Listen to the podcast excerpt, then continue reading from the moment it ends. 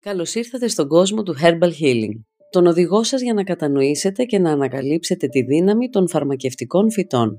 Για χιλιάδες χρόνια ο άνθρωπος καταναλώνει αυτά που παράγει η φύση, αναζητώντας ευεξία και μακροζωία. Από την αρχαιότητα ο άνθρωπος έχει επίσης εκμεταλλευτεί τις θεραπευτικές δυνάμεις της φύσης, σε όλους τους πολιτισμούς.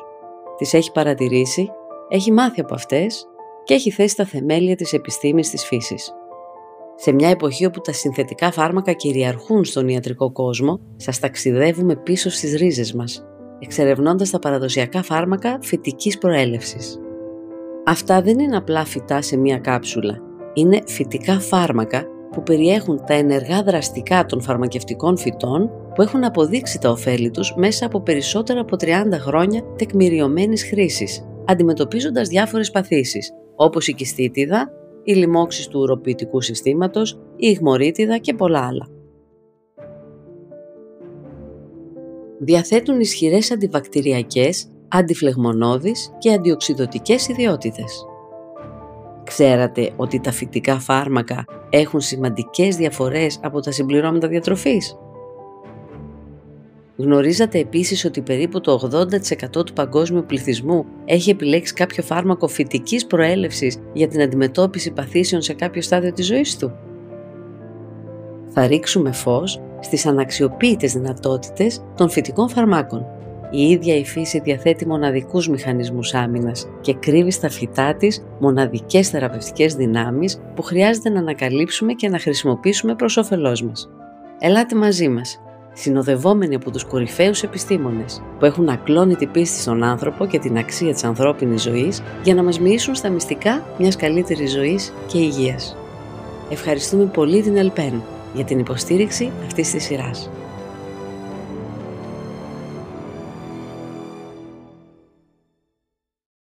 Το γαστρεντερικό σύστημα του ανθρώπου κατοικείται από 100 τρισεκατομμύρια μικρόβια, κυρίως βακτηριακής προέλευσης. Αρκετές μελέτες έχουν επιβεβαιώσει ότι όταν διαταραχθεί η ισορροπία και η σύσταση αυτών των μικροβίων, ενδέχεται να έχουμε διαταραχή και της υγείας του ανθρώπινου οργανισμού.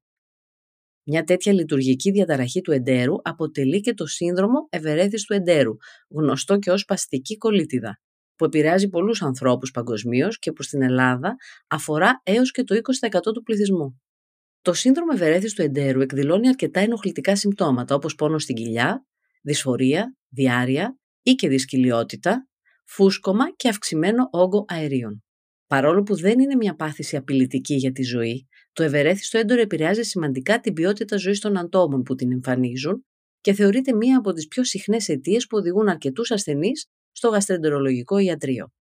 Κάποιες από τις σημαντικότερες αιτίες που πυροδοτούν τα συμπτώματα της παστικής κολίτιδα σχετίζονται με το στρες και την κατανάλωση συγκεκριμένων τροφών, οι οποίες μπορεί να οδηγήσουν στην αλλαγή της σύστασης των μικροβίων του εντέρου.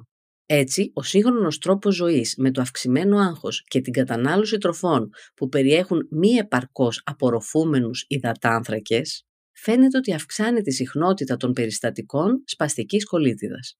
Οι πάσχοντες από σπαστική κολίτιδα δεν αισθάνονται ικανοποιημένοι με τις συμβατικές φαρμακευτικές θεραπείες και αναζητούν διαφορετικές θεραπευτικές προσεγγίσεις. Υπάρχει μια ισχυρή τάση για μια νέα κατηγορία φαρμάκων, τα οποία θα χαρακτηρίζονταν ως προστατευτικά του βλενογόνου του εντέρου. Τα συγκεκριμένα προϊόντα υπάγονται στην κατηγορία των ιατροτεχνολογικών προϊόντων. Μια αξιόπιστη πρόταση για την αντιμετώπιση των συμπτωμάτων του ευερέθιστου εντέρου είναι το Almora Normo Bowell. Σήμερα έχουμε μαζί μας τη γαστρεντερολόγο κυρία Μπομπότσι για να μας εξηγήσει περισσότερα γύρω από το σύνδρομο ευερέθιστου εντέρου και τους τρόπους αντιμετώπισης του. Κυρία Μπομπότση, καλησπέρα σας. Είστε γαστρεντερολόγος, 25 χρόνια ασχολείστε με όλους εμάς στο επάγγελμα και θέλω να σας ευχαριστήσω πάρα πολύ για το χρόνο που θα μας διαθέσετε, για τις πολύτιμες γνώσεις που θα μοιραστείτε μαζί μας και μέσα από την εμπειρία σας, έτσι όχι μόνο τις ακαδημαϊκές, για ένα θέμα το οποίο ενδιαφέρει πάρα πολύ τους ανθρώπους, πιστεύω ότι αφορά πάρα πολύ κόσμο και μιλάμε βέβαια για το σύνδρομο του ευερέθιστου εντέρου. Καλησπέρα κυρία Δρούζα και από μένα. Σας ευχαριστώ πάρα πολύ. Ευχαρίστηση είναι όλη δική μου να μοιραστούμε, να κάνουμε μια ωραία κουβέντα σήμερα πάνω στο σύνδρομο ευερεθής του εντέρου. Είναι μια κοινή αντίληψη ότι αφορά πολύ κόσμο Αλλά βεβαίως μόνο εσείς μπορείτε να μας το επιβεβαιώσετε. Δηλαδή, δεν ξέρω αν υπάρχουν κάποιες μελέτες που δείχνουν και στατιστικά, συγγνώμη, που μας λένε πόσους ανθρώπους καταρχήν αφορά το σύνδρομο αυτό, προτού μας εξηγήσετε για το τι ακριβώς είναι. Σε παγκόσμιο επίπεδο είναι ένα σύνδρομο που αφορά γύρω στο 11% του πληθυσμού. Στην Ελλάδα λέγεται ότι είναι λίγο μεγαλύτερο, οι μελέτες μας δεν είναι πάντα τόσο αξιόπιστες για να είμαστε σίγουροι, αλλά σκεφτείτε ότι είναι πιθανό ναι. ένα στους πέντε δίπλα μας να έχει σύνδρομο ευερεθής του εντέρου. Και για να το πούμε λίγο πιο απλά, είναι αυτό που ο κόσμος λέει σπαστική κολίτιδα. Εμείς επιστημονικά ναι. το λέμε σύνδρομο ευερεθής του εντέρου. Το ένα στους πέντε, δηλαδή στα πέντε εκατομμύρια, ένα εκατομμύριο. Είναι σχεδόν 20%. Πολύ ναι. ψηλό ποσοστό. Αυτό που θεωρούμε, που υποθέτουμε για την Ελλάδα. Δεν είναι, μπορεί και να μην είναι τόσο. Πάντως, κατά προσέγγιση, το να αφορά δύο εκατομμύρια ανθρώπους είναι, είναι συγκλονιστικό. Δηλαδή, δείχνει ότι καταρχήν τη σημαντικότητά του ε, και από πλευράς του γιατί εμφανίζεται σε τόσους πολλούς ανθρώπους, έτσι. Ε, και στο πώς όσο μπορούμε εσείς θα μας πείτε πώς εξελίσσεται επιστημονικά έτσι ώστε να είναι και πιο αντιμετωπίσιμο είναι ένα μεγάλο βάσανο που φέρνει πολύ συχνά τους ανθρώπους στο ιατρείο μας. Είναι πολύ συχνή η, η επίσκεψη στο γαστρεντερολόγο για, για τέτοια συμπτώματα. Ναι. Τώρα, ας ξεκινήσουμε με την περιγραφή τη δική σας σε σχέση με το σύνδρομο ευερέθησης του εντέρου. Όλοι εμείς βεβαίως, ναι, έτσι ακριβώς το αποκαλούμε, σπαστική κολίτιδα, αλλά βάλτε μας λίγο μέσα σε αυτό το μηχανισμό του οργανισμού μας. Τι ακριβώς συμβαίνει όταν παρουσιάζεται; Έχουμε έναν άνθρωπο ο οποίος κυρίως πονάει και πονάει καιρό. Δεν πόνεσε χθες μία φορά και του πέρασε. Είναι ο πόνος το βασικό σύμπτωμα του ευερεθή του εντέρου, ο οποίος ναι. συνδυάζεται και με διαταραχές της κενώσης. Μπορεί κάποιος να έχει διάρειε, κάποιος άλλος να έχει δυσκολιότητα, κάποιος άλλος να έχει εναλλαγές, που είναι το μεικτό σύνδρομο. Και μαζί με κάποια άλλα συμπτώματα που δεν είναι υποχρεωτικό να υπάρχουν, αλλά πολύ συχνά το συνοδεύουν, όπως είναι ο μετεωρισμός, το φούσκωμα που περιγράφει ο κόσμος, το οποίο είναι ιδιαίτερα βασανιστικό. Πολύ συχνά έρχονται μόνο γι' αυτό και μετά στην πορεία στην κουβέντα βγάζουμε ότι ξέρεις πονάω και συχνά πυκνά μερικές φορές την εβδομάδα, τους τελευταίους μήνες. Έχουμε κάποια κριτήρια εμείς που εξετάζουμε όταν έρχεται ο ασθενής στο ιατρείο, αλλά το βασικό πράγμα είναι το βασικό σύμπτωμα που πρέπει να υπάρχει οπωσδήποτε για να βάλουμε και τη διάγνωση του ευερεθής του εντέρου είναι ο πόνος στην κοιλιά ο οποίος μπορεί να είναι διάχυτος, φεύγει, έρχεται και είναι χρόνιος, γιατί το ευερέθιστο έντερο είναι ένα χρόνιο νόσημα. Όταν λέτε χρόνιο; Όταν λέμε χρόνιο δεν εννοούμε και μόνιμο, αλλά είναι κάτι που αν το έχεις, μάλλον ναι. το παντρεύεσαι όπως συνηθίζει να λέει ο κόσμος και έχει εξάρσεις και υφέσεις. Υπάρχουν περίοδοι που σε ξεχνάει τελείως και άλλες που σε βασανίζει αρκετά. Ναι. Τώρα, ο πόνος είναι, λέτε, ένα βασικό σύμπτωμα. Δηλαδή, αν υπάρχει τυμπανισμός, φούσκωση, όπως λέγατε και πριν, αν δεν συνοδεύεται από πόνο, δεν το κατηγοριοποιούμε στο ευερέθιστο έντυρο. Όχι, προς το παρόν, σύμφωνα με τα κριτήρια που έχουμε, πρέπει οπωσδήποτε να υπάρχει και πόνος. Ναι. Ο οποίος πόνος έχει διακυμάνσεις, δηλαδή από άνθρωπο σε άνθρωπο και λόγω της κατάστασης του εντέρου από άνθρωπο σε άνθρωπο έχει διακυμάνσεις, έχει διακυμάνσεις και στον ίδιο άνθρωπο, έχει διαφορετική ένταση, έχει διαφορετικές εντοπίσεις, είναι ταξιδιάρης πόνος. Πηγαίνει μια εδώ, μια εκεί και συνήθως φεύγει και έρχεται, σας λέω, δεν είναι κάτι πολύ σταθερό. Δεν, αν ένα, ένας πόνος σταθερός, εντοπισμένος, πρέπει να κινητοποιήσει τον ασθενή να μιλήσει με γιατρό οπωσδήποτε, γιατί είναι άλλο πράγμα συνήθως και όχι ευερέθιστο έντερο. Αλλιώς είναι ένας διάχυτος πόνος στην περιοχή της κοιλιάς. Είναι διάχυτος πόνος, δίνει την αίσθηση της κράμπας που θέλει ο άνθρωπος να πάει στην τουαλέτα, σαν να θέλει να πάει και να μην μπορεί ή να θέλει πολύ έντονα να πάει και να κάνει και διάρειες. Είναι στην περιοχή της κοιλιάς, γύρω από τον αφαλό, δεξιά, αριστερά, πάνω, κάτω, στην κοιλιά μας όμως. Ναι, ναι, ωραία. Αρχίζουμε να αποκτάμε και εικόνα, ίσως όσοι δεν έχουμε αυτό το σύνδρομο. Αλλά αυτό αφορά ηλικίες, κάποιες συγκεκριμένες ηλικίες περισσότερο. Το διαχωρίζουμε επίσης ανάμεσα σε άνδρες και ναι, γυναίκες. Κάνει φιλετικές διακρίσεις και, και mm. κυρίως σεξιστικές. Έχει να ναι. κάνει περισσότερο με τις γυναίκες. Είναι τρία προς ένα. Περισσότερο προσβάλλει γυναίκες, λιγότερο ναι. τους άντρες και συνήθως προτιμάει νέες ηλικίες κάτω των 50 και ακόμα νεότερες. Αλλά συνήθως πάνω από 50 θα ψάξουμε πρώτα άλλα πράγματα και μετά θα καταλήξουμε ότι μπορεί πιθανά να έχει ευερέθει το έντερο ασθενής μας. Προσβάλλει συνήθως νέους ανθρώπους και ανθρώπους που είναι παραγωγικοί, λειτουργικοί, οι οποίοι έχουν μια καθημερινότητα δύσκολη, αν και μάλλον περνάω σε άλλο ναι. επίπεδο τώρα. Την που σίγουρα θα πάμε και εκεί πολύ σύντομα. Γιατί από ό,τι καταλαβαίνω, ο παράγοντας στρες είναι καθοριστικός στο συγκεκριμένο σύνδρομο.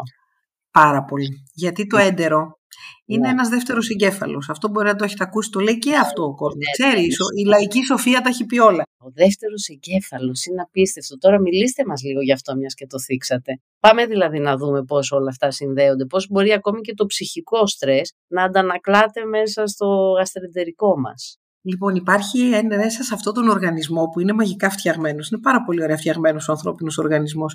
Υπάρχει ένας άξονας που συνδέει τον εγκέφαλο με το έντερο. Αυτός ναι. ο άξονας δουλεύει αμφίδρομα. Το ναι. έντερο στέλνει μηνύματα στον εγκέφαλο, ο εγκέφαλος στέλνει μηνύματα στο έντερο. Αυτός ο άξονας λοιπόν, στους ανθρώπους που έχουν ευερέθει στο έντερο, έχει αποδειχτεί ότι είναι διαταραγμένος. Και τι ναι. συμβαίνει συνήθως, ένας αγχωμένος εγκέφαλος στέλνει αγχωμένα μηνύματα στο έντερο, το μαστιγώνει επί της ουσίας και το αναγκάζει να δουλεύει σε διαφορετικούς ρυθμούς και τρόπους. Mm. Όπως επίσης και ένα έντερο που έχει παραβλαφθεί το εσωτερικό του από το μικροβίωμα, τους μικροοργανισμούς που κατοικούν μέσα μας, από τη διαπερατότητά του.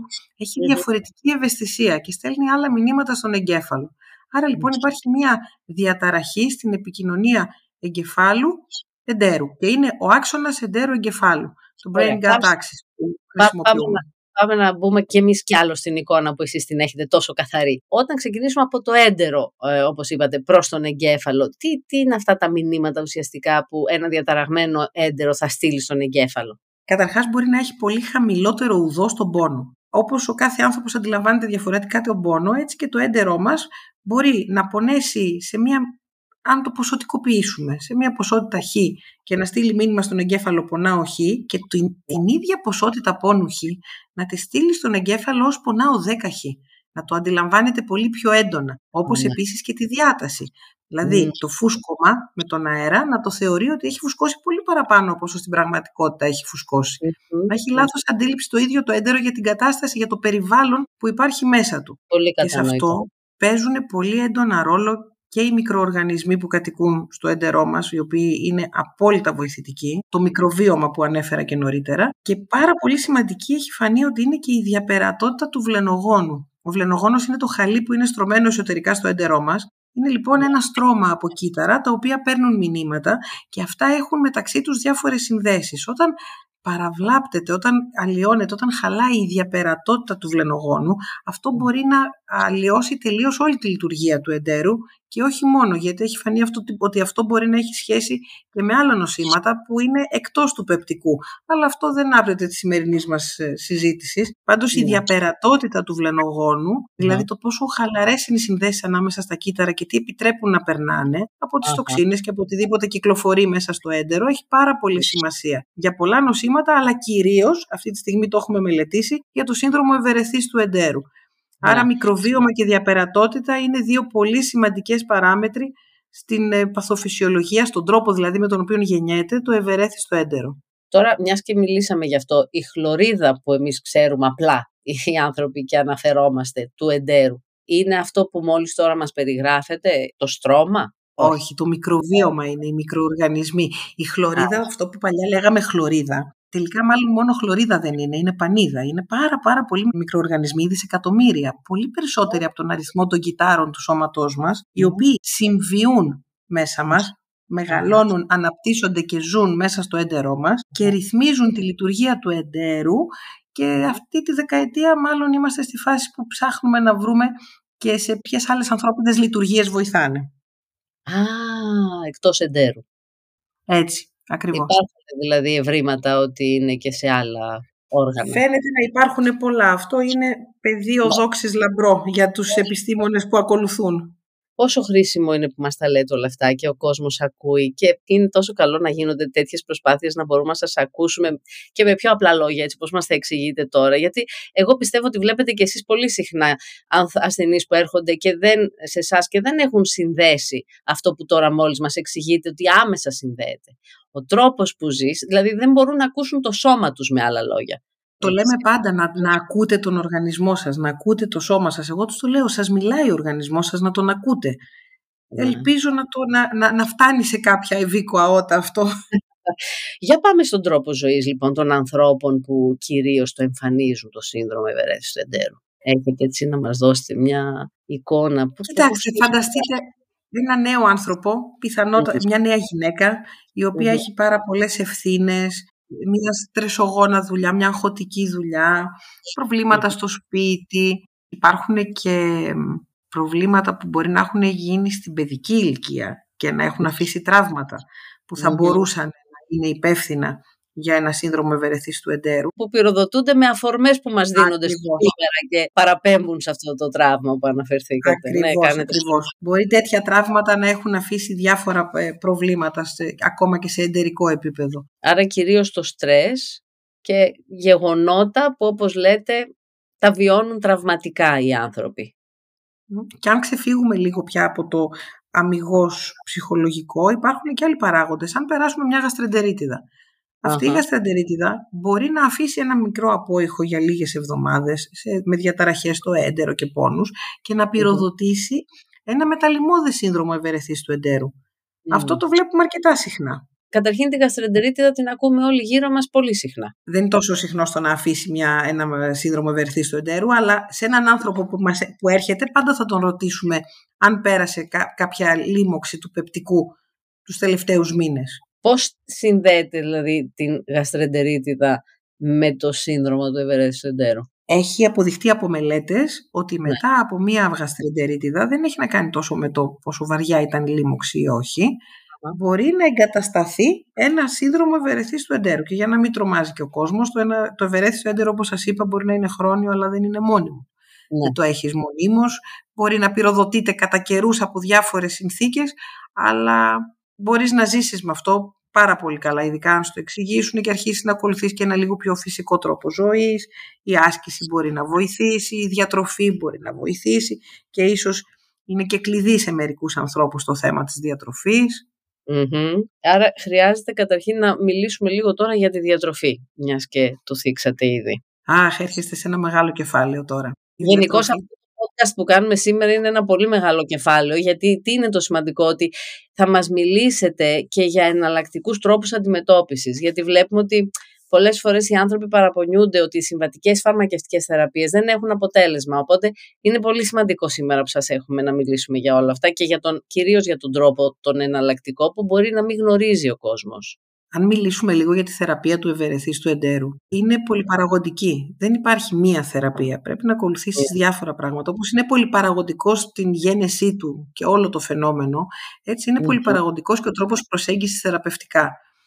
Έχουμε διάφορα, διάφορους τομείς στους οποίους πρέπει να εστιάσουμε και μάλιστα σε όλους μαζί. Ας ξεκινήσουμε από τη διατροφή.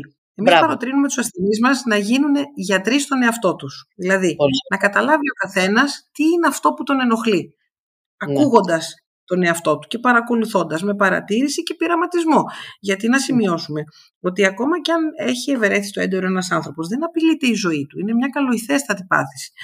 Αν λοιπόν φάει και ένα φαγητό που του προκαλέσει λίγο πιο έντονα συμπτώματα, απλώς μπορεί να ταλαιπωρηθεί εκείνη την ημέρα, δεν θα κάνει κακό στον οργανισμό του. Αυτό είναι σημαντικό που το θίγεται, ότι είναι καλοηθέ. Δηλαδή, ανησυχεί ο κόσμος ότι μήπως σταδιακά αυτό οδηγήσει κάπου που θα είναι πολύ πιο ε, μη αναστρέψιμο. Το έντερο δεν έχει καμία σχέση με καρκίνο. Γιατί φοβάται ο κόσμος να την πει τη λέξη, εγώ ναι. να σας το ξεκαθαρίσω. Μέχρι και εγώ φοβήθηκα να το πω. Βέβαια. Αυτό είναι. Καλά κάνετε και το, και το ξεκαθαρίζετε. Λοιπόν, δεν εξελίσσεται σε κακοήθεια. Είναι μια καλοηθέστατη λειτουργική πάθηση. Και μάλιστα όταν μπαίνεις να ελέγξεις ένα εντερό, γιατί εμείς οι γαστρεντερολόγοι κάνουμε κολονοσκοπήσεις, έτσι, που ελέγχουμε το εσωτερικό του εντέρου. Στο ευερέθιστο εντερό, το έντερο στην ενδοσκόπηση είναι απόλυτα φυσιολογικό. Ναι. Δεν έχει κανένα απολύτως έβριμα.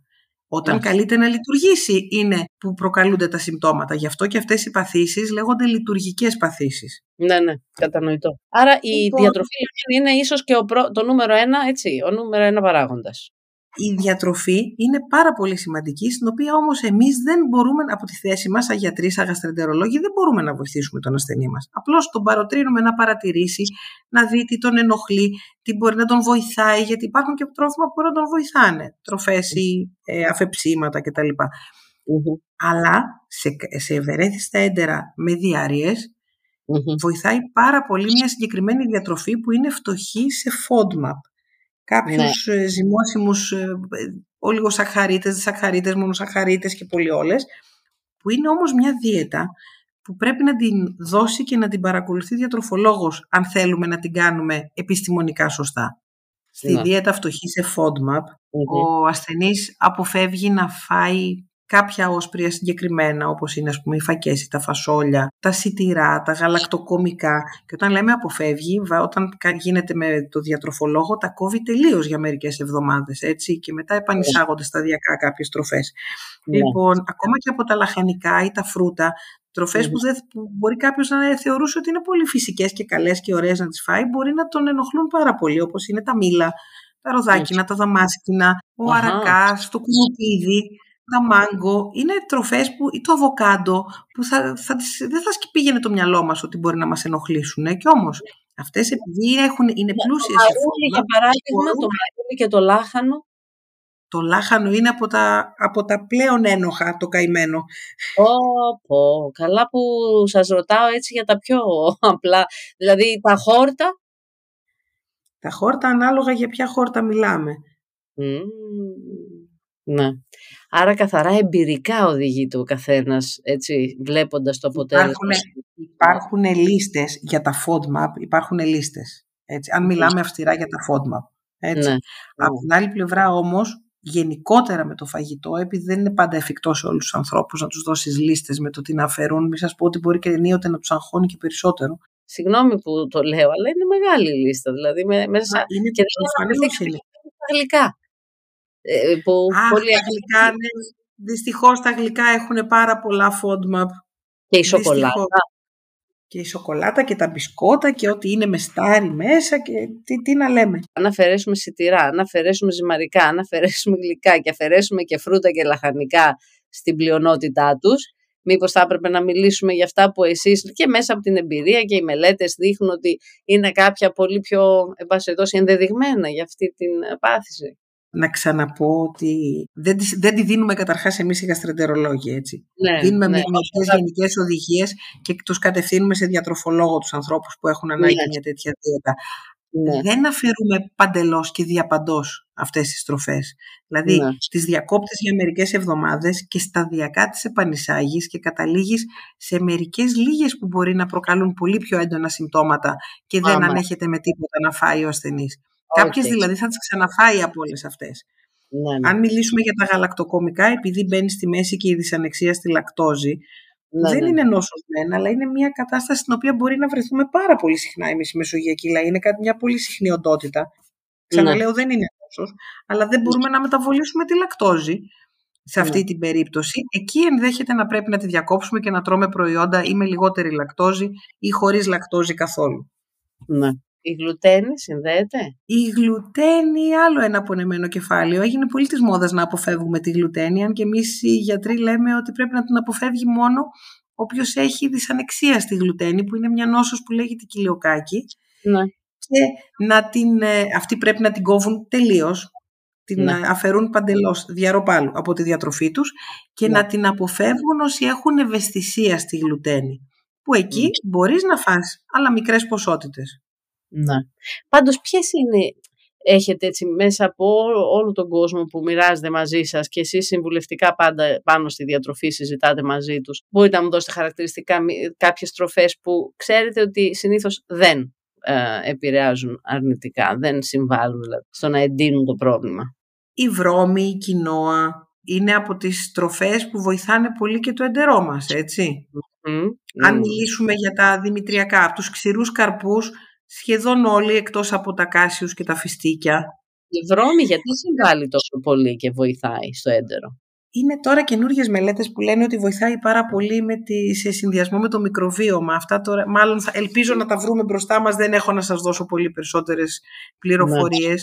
Ναι, ναι, ναι. Αλλά οι πατάτες, οι γλυκοπατάτες, από τα Mm. φρούτα σκεφ- να σκεφτούμε το πορτοκάλι, τον ανανά, τις φράουλες, τις μπανάνες, Παρότι οι πράσινες φράουλες σούπες, έχουν τα λαχανικά. Ναι, έχουν Μμ. σποράκια οι φράουλες. Παρ' όλα αυτά, δηλαδή κάποιος θα τη φοβόταν ενδεχομένως περισσότερο. Αυτές όμως είναι, χαμ- είναι τροφές χαμηλές σε φόντμα, ε, έτσι. Το Μμ. μπρόκολο, το, Μμ. τα καρότα, το σέλερι, Μμμ. ακόμα και οι μελιτζάνες που πολλοί άνθρωποι τρώνε μελιτζάνες και δυσφορούν. Παρόλα αυτά και Ναι. αυτές. είναι χαμηλές σε FODMAP, οι κόκκινες πράσινες πιπεριές. Ε, είναι κατανοητό αυτό σε σχέση με την ε, τροφή. Ποια είναι η στάση σας, η θέση σας ε, απέναντι σε αυτό, σε σχέση με τα γεύματα και με την διατροφή και το πρόγραμμα της διατροφής; Πάλι ένα άλλο μεγάλο κεφάλαιο. Εμείς συνηθίζουμε να λέμε συχνά και μικρά γεύματα. Ιδανικά θα θέλαμε πέντε, κανείς δεν το πετυχαίνει το πέντε. Ε, στα τέσσερα γεύματα θα μπορούσε κανείς να πει «ΟΚ». Δεν ξέρω πώς αυτό θα εξελιχθεί στην πορεία όταν αρχίσει να ενσωματώνεται στις μελέτες η διαλυματική διατροφή που, για την οποία δεν έχουμε εμείς επιστημονικές πληροφορίες ακόμα. Επειδή με ρωτάνε πάρα πολλοί ασθενείς αλλά ακόμα δεν έχουμε νέα.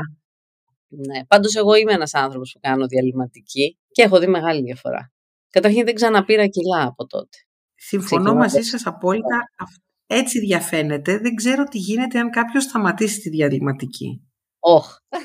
Θα τα ξαναπούμε σε άλλο podcast. ναι. Ίσως όμως γίνεται ένας τρόπος ζωής. Ε, ξέρετε, αναζητάμε όλοι να δούμε ποιος τρόπος είναι αυτός που μας ε, ισορροπεί καλύτερα.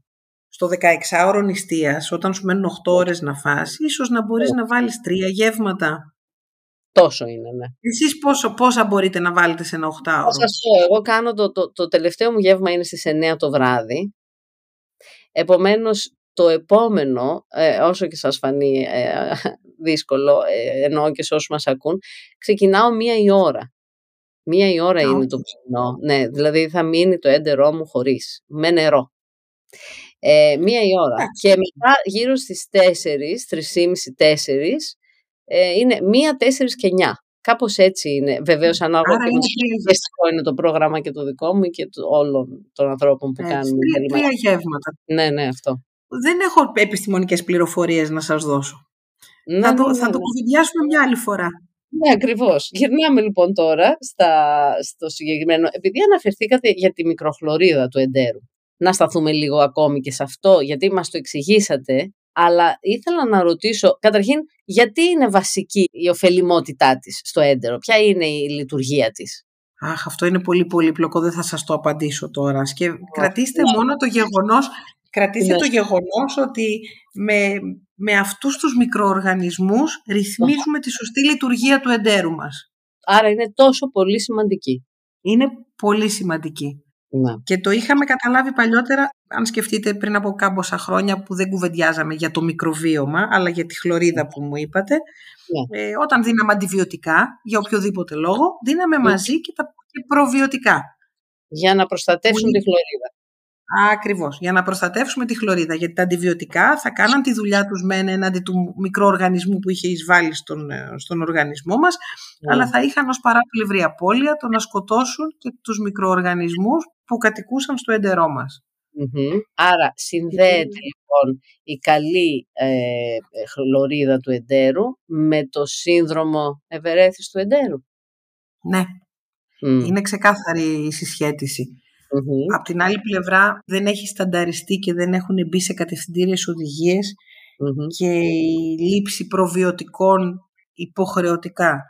Στο ιατρείο μας όμως βλέπουμε πάρα πολύ συχνά ανθρώπους που πηγαίνουν πολύ καλά με τη λήψη προβιωτικών. Δεν σας έχω πει ότι έχουμε και φάρμακα που κυκλοφορούν για το ευερέθιστο έντερο, έτσι, που είναι ναι. σπασμολητικά, ναι. που είναι διχολυνεργικά, τα οποία έχουν αποτέλεσμα στις κρίσεις, στις εξάρσεις και οι ασθενείς μας τα χρησιμοποιούν πάρα πολύ συχνά αλλά σκεφτείτε ότι ένας ασθενής που έχει ένα χρόνιο νόσημα κάποια στιγμή αρχίζει και έχει δεύτερες σκέψεις για το φάρμακο που παίρνει, κάποιες φορές χάνει την αποτελεσματικότητά του. Γενικώς χρειαζόμαστε διάφορα όπλα να έχουμε στο πλωστάσιό μας να χρησιμοποιούμε για το ευερέθιστο έντερο. Έχουμε ασθενείς που τους βλέπουμε για χρόνια και αρκετά ναι. συχνά στο ιατρείο μας. Πρέπει πάντα να έχουμε να τους προσφέρουμε μια εναλλακτική των φαρμάκων. Χώρια που τα τελευταία χρόνια οι άνθρωποι έρχονται και ζητάνε όλο και πιο φυσικές λύσεις στα προβλήματα υγείας, ναι. αν αυτό ναι. είναι εφικτό.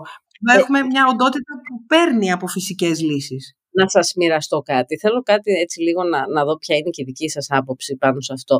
Πολλές φορές εμείς απλά, ε, όχι ως γιατροί, λέμε ότι έχουμε καταλάβει ότι παίρνοντας ένα φάρμακο μπορεί να υπάρχει βελτίωση στο σύμπτωμα, αλλά μπορεί να υπάρχει μια παρενέργεια κάπου αλλού. Και όλο και περισσότερο έχουν ανάγκη οι άνθρωποι ε, να συνδυάζουν και κάποιες εναλλακτικές έτσι, θεραπείες ή αντιμετωπίσεις του προβλήματος. Και γι' αυτό ήθελα να δούμε τώρα, υπάρχει νέα κατηγορία φαρμάκων φυτικών ενδεχομένως πάνω στην αντιμετώπιση αυτού του συνδρόμου; Ναι, φυσικά. Η, ευτυχώς η τεχνολογία προχωράει και μας προμηθεύει με διάφορα σκευάσματα. Τώρα, ας πούμε, ναι.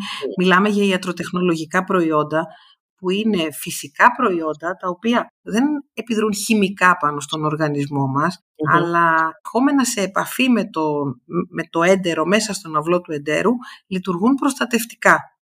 Έτσι, ας πούμε, το, το Almora Norbo που είναι ένα ιατροτεχνολογικό προϊόν, ναι. έχει μέσα αλθέα, αλόι βέρα, ζεόλιθο, χαμομηλάκι, προβιωτικά. Ναι. Όλα αυτά το καθένα με τον τρόπο του, χωρίς να κάνουν καμία χημική αντίδραση. Δεν είναι χημεία, δεν είναι φάρμακο. Δεν, κάνουν, δεν έχουν καμία αλληλεπίδραση, αλλά δουλεύουν και μόνο με την παρουσία τους μέσα. Βότανα είναι και δεν είναι και ευρέως. Η αλόη βέρα είναι πιο γνωστή από όσο νομίζω εγώ τουλάχιστον. Η αλθέα τουλάχιστον εγώ δεν, δεν έχω ασχοληθεί αρκετά και τώρα μιας και το ναι. λέμε θα το κάνω και στο θέμα οπωσδήποτε στο site μας διότι ε, εσείς το γνωρίζετε τώρα ποιες είναι έτσι, οι ευεργετικές ε, ένα μικρό λουλουδάκι είναι. Άμα το ναι. δείτε θα το αναγνωρίσετε. Ένα μικρό λουλουδάκι, το οποίο ναι. όμως ε, λειτουργεί προστατευτικά, φτιάχνοντας μια προστατευτική μεμβράνη στο βλενογόνο. Αυτό που λέγαμε για τη διαπερατότητα του βλενογόνου. Βέβαια, βέβαια. Όσο καλύτερη είναι αυτή η μεμβράνη, τόσο το έντερο... Τόσο το έντερο προστατεύεται και λειτουργεί καλύτερα. Σήμερα είναι μάθημα κάνουμε ιατρικό. λοιπόν, άρα αλόη βέρα λοιπόν και αλθέα που είναι ε, βότανα και τα δύο και προστατεύουν τη μεμβράνη τη, στο βλενογόνο. Ο ζεόλιθος, μιας και τον αναφέραμε. Ο ζεόλιθος είναι, είναι ένα ορυκτό το οποίο mm. μπορείς να το χρησιμοποιήσεις φυσικό και υπάρχει και τεχνητό, το οποίο τι ναι. κάνει απορροφάει τα αέρια, τα εντερικά αέρια και προσροφά και τοξίνες. Ακριβώς ναι. αυτό που θέλουμε στη συγκεκριμένη Ωραία. περίπτωση. Αυτό που είπατε για τα εντερικά αέρια, το οποίο βέβαια ο κόσμος ντρέπεται να το συζητήσει, αλλά εγώ θέλω να το θίξουμε. Συγγνώμη, ανοίγω μια παρένθεση, γιατί είναι κάτι που προφανώς υποφέρουν πολλοί άνθρωποι και μπορεί να, είναι, να τους κάνει και να νιώθουν πολύ δυσάρεστα όταν είναι κοινωνικά κάπου και βρίσκονται μέσα σε ένα γεύμα, φαντάζομαι. Λέω για παράδειγμα. Ακριβώς. Ναι, σωστά το λέτε. Ποιος είναι ο μηχανισμός που προκαλεί αυτά τα αέρια και πώς μπορεί κάποιος να το αντιμετωπίσει έτσι ώστε να μην νιώθει και δυσφορία ε, ανάμεσα και σε άλλους ανθρώπους; Το μικροβίωμα, όλοι αυτοί οι μικροοργανισμοί, είναι ναι. αυτοί που κάνουν τις χημικές αντιδράσεις στο έντερό μας με, mm τις, ε, με τις ουσίες των τροφών και αυτοί είναι που παράγουν επί της ουσίας τα αέρια. Γιατί το αέριο, τα αέρια που βρίσκονται μέσα στον πεπτικό σωλήνα, ο πεπτικός σωλήνας ναι, ναι. αρχίζει από το στόμα μας και τελειώνει στο ορθό, στον προκτό πίσω. Ένας, ένας τεράστιος σωλήνας που έχει το, στα ενδιάμεσα το στομάχι, το λεπτό έντερο, το παχιέντερο κτλ. Ο, ο, ο αέρας που βρίσκεται λοιπόν εκεί μέσα, είτε τον καταπίνουμε, είτε ναι. παράγεται. Άρα ναι. λοιπόν, μπορούμε να καταπιούμε πολύ αέρα όταν είμαστε αγχωμένοι, όταν καπνίζουμε, όταν χρησιμοποιούμε καλαμάκι, ε, όταν πίνουμε αεριούχα ποτά, όταν μασάμε τσίχλα. Εκεί λοιπόν να, καταπίνουμε πολύ αέρα. Μπαίνουν και αυτά μέσα στην εξίσωση. Γιατί βοηθούν κάπου αλλού, αλλά να που συμβάλλουν αρνητικά κάπου αλλού κάτι θα κάνουν και αυτά τα, και αυτή η κατηγορία. Λοιπόν, και παράγονται τα αέρια από τις χημικές αντιδράσεις που γίνονται ανάμεσα στις τροφές και το μικροβίωμα, τους μικροοργανισμούς. Αν λοιπόν υπάρχει μια διαταραχή σε αυτούς τους μικροοργανισμούς, μπορεί να έχουμε πολύ περισσότερα αέρια. Όπως επίσης υπάρχουν και κάποιες τροφές που παραδοσιακά τις ξέρουμε, αν φάμε όσπρια, ναι. Αν φάμε μια φασολάδα, δύσκολα θα πάμε να καθίσουμε σε ένα κοινωνικό περιβάλλον. Σωστά. Βέβαια, να σας πω την αλήθεια, αν καταπιέσουμε αυτό εκείνη την ώρα, κάνει κακό στο έντερο. Κακό δεν θα κάνει, αλλά θα μας πονέσει. Αυτό είναι. Κακό δεν θα κάνει καθόλου. Κακό δεν ναι. κάνει. Να μην το έχουμε έτσι στο μυαλό μας, κακό δεν κάνει, αλλά πονάει. Ναι, Απλώς ναι, είναι ιδιαίτερα ενοχλητικό. Δηλαδή, εσείς προτείνετε το νερό, το ανθρακούχο, το φυσικό; Το φυσικό ανθρακούχο νερό που το βρούμε, ναι, δεν το, βεβαίως και το προτείνω. Δεν μας δημιουργεί τόσο πρόβλημα αυτό. Ναι, Αν ναι. έχουμε άλλο πρόβλημα υγείας που δεν κάνει να παίρνουμε αλάτι σε υπατοπάθειες, εκεί αλλάζει το πράγμα. Αλλιώς το ναι. ανθρακούχο νερό, ναι, το προτείνω. Προσέξτε στους ανθρώπους που δεν τους ενοχλεί. Είναι, πάμε λίγο πάλι σε αυτό που είπα, ότι σας παροτρύνω να παρατηρήσετε τον εαυτό σας. Σας ενοχλεί ή όχι; Το ναι. ίδιο ισχύει και στα αεριούχα, γιατί έχουμε ασθενείς που έχουν στην παλινδρόμηση, ας πούμε, λέμε δεν θέλουμε αεριούχα ποτά, έτσι. Παρ' όλα αυτά, ναι. έχουμε τόσους ασθενείς, εκατοντάδες ασθενείς, όλοι οι γαστρεντερολόγοι θα το πούνε, που σου λένε: Εγώ γιατρέ μου, πίνω μια κοκακολίτσα και στρώνει το στομάχι μου. Ε, βέβαια. Στην πέψη ναι. βοηθάει. Ναι. Απ' την άλλη όμως μπορεί και να κάνει στη χλωρίδα κακό. Δεν έχει βρεθεί κάποια συσχέτιση με το μικροβίωμα. Α, μάλιστα. Ακόμα τουλάχιστον. Τι να πω, ας κρατήσω μια επιφύλαξη. Ναι, σωστά, σωστά. Αλλά και το χαμομήλι αναφέρατε έτσι για την σπασμολητική του δράση. Ναι, βέβαια, το χαμομηλάκι μας, το γνωστό χαμομηλάκι που ανέκαθεν στην Ελλάδα το χρησιμοποιούσαμε ως σπασμολητικό, το συστήναμε στους ανθρώπους που είχαν προβλήματα με το εντερό τους, πείτε ένα χαμομηλάκι, αυτό περιλαμβάνεται μέσα στο Almora Normo το οποίο είναι σπασμολητικό και καταπραϊντικό. Ενδεχομένως, ε, έχοντας το Almora ε, Normo καθημερινά, έτσι, μια κάπου, δεν ξέρω, σε κάψουλες, δεν ξέρω σε τι. Ε, αυτό είναι χαπάκια και παίρνει κανείς από ένα έως δύο χάπια ε, ναι.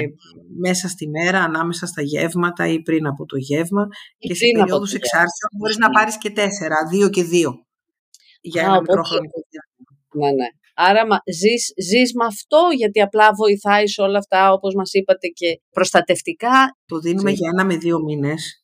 Ναι. Ε, αλλά αν σκεφτείτε τα συστατικά του επειδή είναι τόσο φυσικά δεν έχει Μπορείς πρόβλημα να, να επαναλάβει τέτοιους κύκλους συστηματικά μες στη χρονιά του.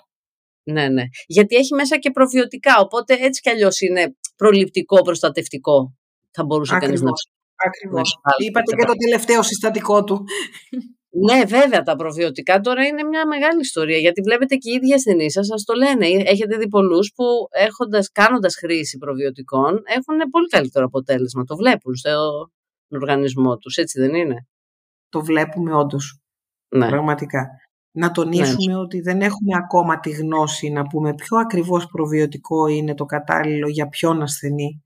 Παρ' όλα αυτά έχουμε ξεκαθαρίσει τις οικογένειες αυτών των μικροοργανισμών που είναι καλές και ξέρουμε ότι μπορούμε να τις δοκιμάσουμε στους ασθενείς μας και το δοκιμάζω, δεν το λέω ότι πειραματιζόμαστε με τους ασθενείς. Ξέρουμε πολύ καλά λοιπόν ότι τους δίνουμε τις οικογένειες που δεν θα τους βλάψουν. Κατανοητό. Και έχουν πολλές πιθανότητες να τους βοηθήσουν για τη δική σας ζωή, για τους δικούς σας ανθρώπους. Θα θέλατε να μοιραστείτε μαζί μας έτσι έναν τρόπο ζωής εισαγωγικά το λέω, που πιστεύετε ότι είναι ένας πιο φυσιολογικός και βοηθητικός για τον άνθρωπο μέσα σε όλες τις ε, ε συνθήκες τις δύσκολες που καθημερινά έρχεται αντιμέτωπος. Τι ωραία ερώτηση αυτή. Θα με βάλετε να σκεφτώ πράγματα που θα έπρεπε να έχω πει εδώ και καιρό στους δικούς μου ανθρώπους. το λέτε μέσα από την πράξη σας ίσως, ξέρετε, όχι με λόγια. Κοιτάξτε να σας πω. Καταρχάς, να κοιμόμαστε καλά. Είναι πολύ σημαντικός ο καλός ύπνος. Προετοιμάζει τον οργανισμό για όλη τη μέρα που έρχεται. Η άσκηση. Όσο περνάνε τα χρόνια ανακαλύπτουμε πόσο σημαντικό είναι να ασκούμαστε, να μην σκουριάζουμε. Το λέω άσκηση. Τώρα αυτό είναι πάλι άλλο μεγάλο κεφάλαιο. Τυπικά, ναι. ναι, πρέπει να κάνουμε 30 λεπτά άσκηση την ημέρα, δηλαδή να, να περνάμε τα 30 λεπτά, αν θέλουμε να κάνουμε αεροβική. Ναι. Αλλά δεν είναι ο δικός μου τομέας να το πω αυτό. Ναι, ναι, ναι. Εσείς έχετε κατορθώσει να υπάρχει άσκηση στη ζωή σας; Με πολλή προσπάθεια τα Σαββατοκύριακα, αλλά δεν αρκεί. Έχετε δίκιο. Τα Σαββατοκύριακα κάνω αποδράσεις στα βουνά, ακόμα και στον ημιτό που είναι δίπλα στο σπίτι μου και είμαι πανευτυχής μέσα στη φύση. Εκεί τα ξεχνάς όλας για να μην μπούμε τώρα και για τις ορμόνες, έτσι, που ο εγκέφαλος εκείνη την ώρα θα εκρίνει όταν είναι στον ωραίο περίπατο, στο ανέβασμα στο βουνό και στην άσκηση γενικότερα. Ακριβώς. Τέτοια ευεξία που σου δίνει αυτό ναι, μέσα στη φύση είναι καταπληκτικό. Ναι. Άρα άσκηση και ύπνος. Ναι. Άσκηση και ύπνος καλός. σωστή και ναι. να πω την αλήθεια, εδώ αυτό που θα μπορούσα να πω ως απόλυτο, γιατί όλα τα άλλα δεν είναι απόλυτα, ναι. είναι ότι πρέπει όσο γίνεται να αποφεύγουμε τις πολύ επεξεργασμένες τροφές. Δηλαδή, εξηγήστε μας για ανθρώπους που... Δηλαδή, να σας εξηγήσω τα αλλαντικά. Τα αλλαντικά δεν είναι κρέας. Δηλαδή, αν θέλουμε να φάμε, ας φάμε κρέας. Το αλλαντικό είναι μια ιδιαίτερα επεξεργασμένη τροφή. Τα γλυκά, τα έτοιμα, αυτά του σούπερ μάρκετ που είναι στη συσκευασία που έχουν πάρα πολλά συντηρητικά. Τα έτοιμα φαγητά, όλα αυτά έχουν πολλά συντηρητικά που θα μπορούσαμε να τα αποφύγουμε με κάποιους πιο έξυπνους τρόπους γιατί καταλαβαίνω ότι όλοι έχουμε μια καθημερινότητα που μπορεί να μας αφήνει να μαγειρέψουμε. Λίγο προγραμματισμό θέλει. Το συντηρητικό πώς λειτουργεί στο έντερο αρνητικά, πώς το βλάπτει; Τα συντηρητικά κατηγορούνταν ε, από πολύ παλιά ως καρκινογόνα και όχι μόνο για το έντερο, κυρίως για το στομάχι. Τώρα, ναι. επειδή οι έλεγχοι έχουν γίνει πολύ αυστηρότεροι τα τελευταία χρόνια και ελπίζουμε ότι τα προσέχουν και στη βιομηχανία. Τι να, πω, ελπίζουμε ότι κινούμαστε σε καλύτερο άξονα. Ναι, ναι, ναι, κατανοητό. Άρα, επεξεργασμένες τροφές εκτός έτσι, διατροφής, το το λέτε έτσι πιο απόλυτα και καλά κάνετε, γιατί αυτό παίζει ρόλο στο να μπορέσει να εντυπωθεί αυτό στον ε, άνθρωπο που μας ακούει. Άλλο μέσα σε αυτόν τον τρόπο ζωής. Η μεσογειακή διατροφή, αν μιλάμε για τη διατροφή, δηλαδή το απόλυτο είναι για τις επεξεργασμένες τροφές, η μεσογειακή διατροφή, αυτή που έχουμε με, με το άσπρο κρέας, με τα ψάρια μας, με τα όσπρια, με τα λαδερά μας, είναι ναι. από τις καλύτερες παγκοσμίως. Τι κάνετε με το ψωμί; Αν δεν πειράζει κάποιον η γλουτένη, γιατί να ναι. μην φάει ψωμί; Δεν μιλάμε για άσπρο αλεύρι. Ναι. Και θα μπορούσε να είναι εμπλουτισμένο και με σπόρους μέσα που βοηθάνε πάρα πολύ στη λειτουργία του εντέρου, Άρα... μιλώντας και για τη δυσκολιότητα. Το είπατε μόνοι σας όμως, δεν μιλάμε για, άσπρο, για λευκό αλεύρι. Ε, το λευκό αλεύρι δεν, δεν μας αρέσει πολύ. Το συνδέουμε σε σχέση με την υγεία μας και το πώς βλάπτει, πώς συνδέεται, εν πάση πτώση. Ε, να σας πω την αλήθεια, ε, βοηθάει περισσότερο το να μην καταναλώνει κανείς άσπρο ψωμί. Ε, βοηθάει περισσότερο στην, ε, στη δυσκολιότητα. Είναι κάτι που το λέμε πολύ στους ασθενείς. Εμείς δηλαδή συνηθίζουμε να το λέμε. Ναι, που είναι ένα μεγάλο πρόβλημα. Ε, βλέπετε και έχει όλο και να καλύτερο γλυκαιμικό δείκτη που δεν είναι του δικού μου, πάλι του δικού μου κλάδου. Βλέπετε να αυξάνεται το πρόβλημα της δυσκολιότητας το, το συναντάτε όλο και πιο συχνά στους ανθρώπους. Είναι ναι. ο, ο ίδιος κόσμος που ερχόταν σε εμάς για τη σκυλιότητα συνεχίζει να έρχεται. Ναι. Ναι, ναι. Τώρα, όταν ε, βλέπετε, συναντάτε ασθενείς βεβαίως με άλλου είδους εξαρτήσεις, καταλαβαίνετε τι εννοώ, αλκοόλ, ε, νοικοτήνη κτλ. Εκεί, τι κάνετε εκεί, απλά στενοχωριέστε; Εγώ σαν υπατολόγος με το αλκοόλ έχω ιδιαίτερη σχέση με, το, με το αλκοόλ που καταναλώνουν οι ασθενείς μου, για την ακρίβεια. Ναι, ναι, ναι. Λοιπόν, και ξεφεύγουμε από τη λειτουργία του εντέρου. Και αυτό είναι, ξέρετε, αρπάζω ευκαιρίες που μπορώ να σας έχω και να πάρω λίγες παραπάνω πληροφορίες. Το αλκοόλ, και το αλκοόλ και το τσιγάρο είναι τοξικές ουσίες. Έτσι. Άρα θεωρητικά θα μπορούσαμε να πούμε ότι δεν πρέπει να τις έχουμε καθόλου στην καθημερινότητά μας. Όπου καθόλου. Και... Καθόλου, καθόλου είναι, το σωστό είναι καθόλου. Έχουμε λοιπόν κάποιες για το τσιγάρο καθόλου. Για το αλκοόλ ξέρουμε ότι μπορούμε να πιούμε λίγο αλκοόλ. Ναι. Οι, ναι. οι άντρες λίγο περισσότερο από τις γυναίκες, γιατί έχουν τη δυνατότητα να το μεταβολήσουν καλύτερα από εμάς. Έχουν άλλη ποσότητα ε, ενζήμων οι άντρες σε σχέση με τις γυναίκες. Παρ' όλα αυτά, αν κάποιος συνηθίσει να πίνει καθημερινά και συστηματικά, μέσα σε βάθος χρόνου είναι πάρα πολύ εύκολο για αυτόν τα δύο ποτηράκια να τα κάνει τρία και τα τρία να τα κάνει τέσσερα. Ναι, ναι, ναι. Καταλαβαίνετε τι εννοώ; Είναι ναι, εθισμός. Ναι. Βέβαια. Ο οποίος εθισμός ε, δημιουργεί αυτό το σύμπτωμα. Έτσι. Όλο και περισσότερο θες για να αρχίσει να το καταλαβαίνει καλύτερα έτσι, ο οργανισμός. Ακριβώς. Οπότε εκεί ουσιαστικά προσπαθείτε να εξηγήσετε τον κίνδυνο και βεβαίως είναι μια εσωτερική πλέον ε, έτσι, πάλι ο καθένας με τις ανάγκες ε, που καλύπτουν οι εθισμοί του. Ακριβώς, ακριβώς. Αλλά τέλος πάντων το αλκοόλ είναι κοινωνικά αποδεκτός εθισμός. Ναι. Ε, στο βαθμό που δεν μιλάμε για αλκοολικούς φυσικά, έτσι. Μέσα σε έναν λοιπόν υγιή τρόπο ζωής θα λέγατε αυτό, αφαιρώντας αυτού του είδους τις τοξικές εξαρτήσεις, εννοείται. Από εκεί και πέρα ύπνος άσκηση, μεσογειακή διατροφή και... Ξεχνάω κάτι. Όχι, τι είναι αυτό που τους προτείνετε, έτσι, για να μην χάνουν έναν άξονα μια, ενός τρόπου ζωής που σε πτώση βοηθάει πολύ περισσότερο έτσι, και στη μακροζωία και στην καλύτερη ποιότητα ζωής αν μπορούσαμε να βρούμε το κουμπάκι που θα μας έβγαζε το άγχος από τη μέση, Αχ, ναι, αυτό, θα ήταν... Θα, όποιος το βρει, όποιος το βρει, πείτε του να μου το πει και εμένα. να σας πω την αλήθεια, εγώ πάντως μέσα από την ψυχοθεραπεία λιγάκι, έτσι, εκεί πάτησα λίγο ένα μικρό κουμπάκι. Άρα λοιπόν έχει φτάσει σε μια διαχείριση του άγχους. Ακριβώς, για διαχείριση. Αυτό είναι το σημαντικό, ακριβώς. Μάλιστα. Ωραία, ήταν όλα πάρα πάρα πολύ χρήσιμα, πάρα πολύ έτσι, για όλους μας κατατοπιστικά και κατανοητά. Ευχαριστώ πολύ για την προσπάθειά σας να μιλήσετε απλά για να κατανοήσουμε έτσι περισσότεροι από όλους εμάς ε, τις έννοιες που εμπασιετώσει έχουν μια δυσκολία ε, λόγω των ιατρικών δεδομένων. Ε, να σας ευχαριστήσω πολύ που σας είχαμε σήμερα κοντά μας. Εγώ και σας ευχαριστώ κύριε και να έχετε πάντα την ε, καλή διάθεση απέναντι στην αγωνία των ανθρώπων που είναι στα χέρια σας και ζητούν τη βοήθειά σας. Να είστε καλά, σας ευχαριστώ πολύ. Ευχαριστούμε πολύ.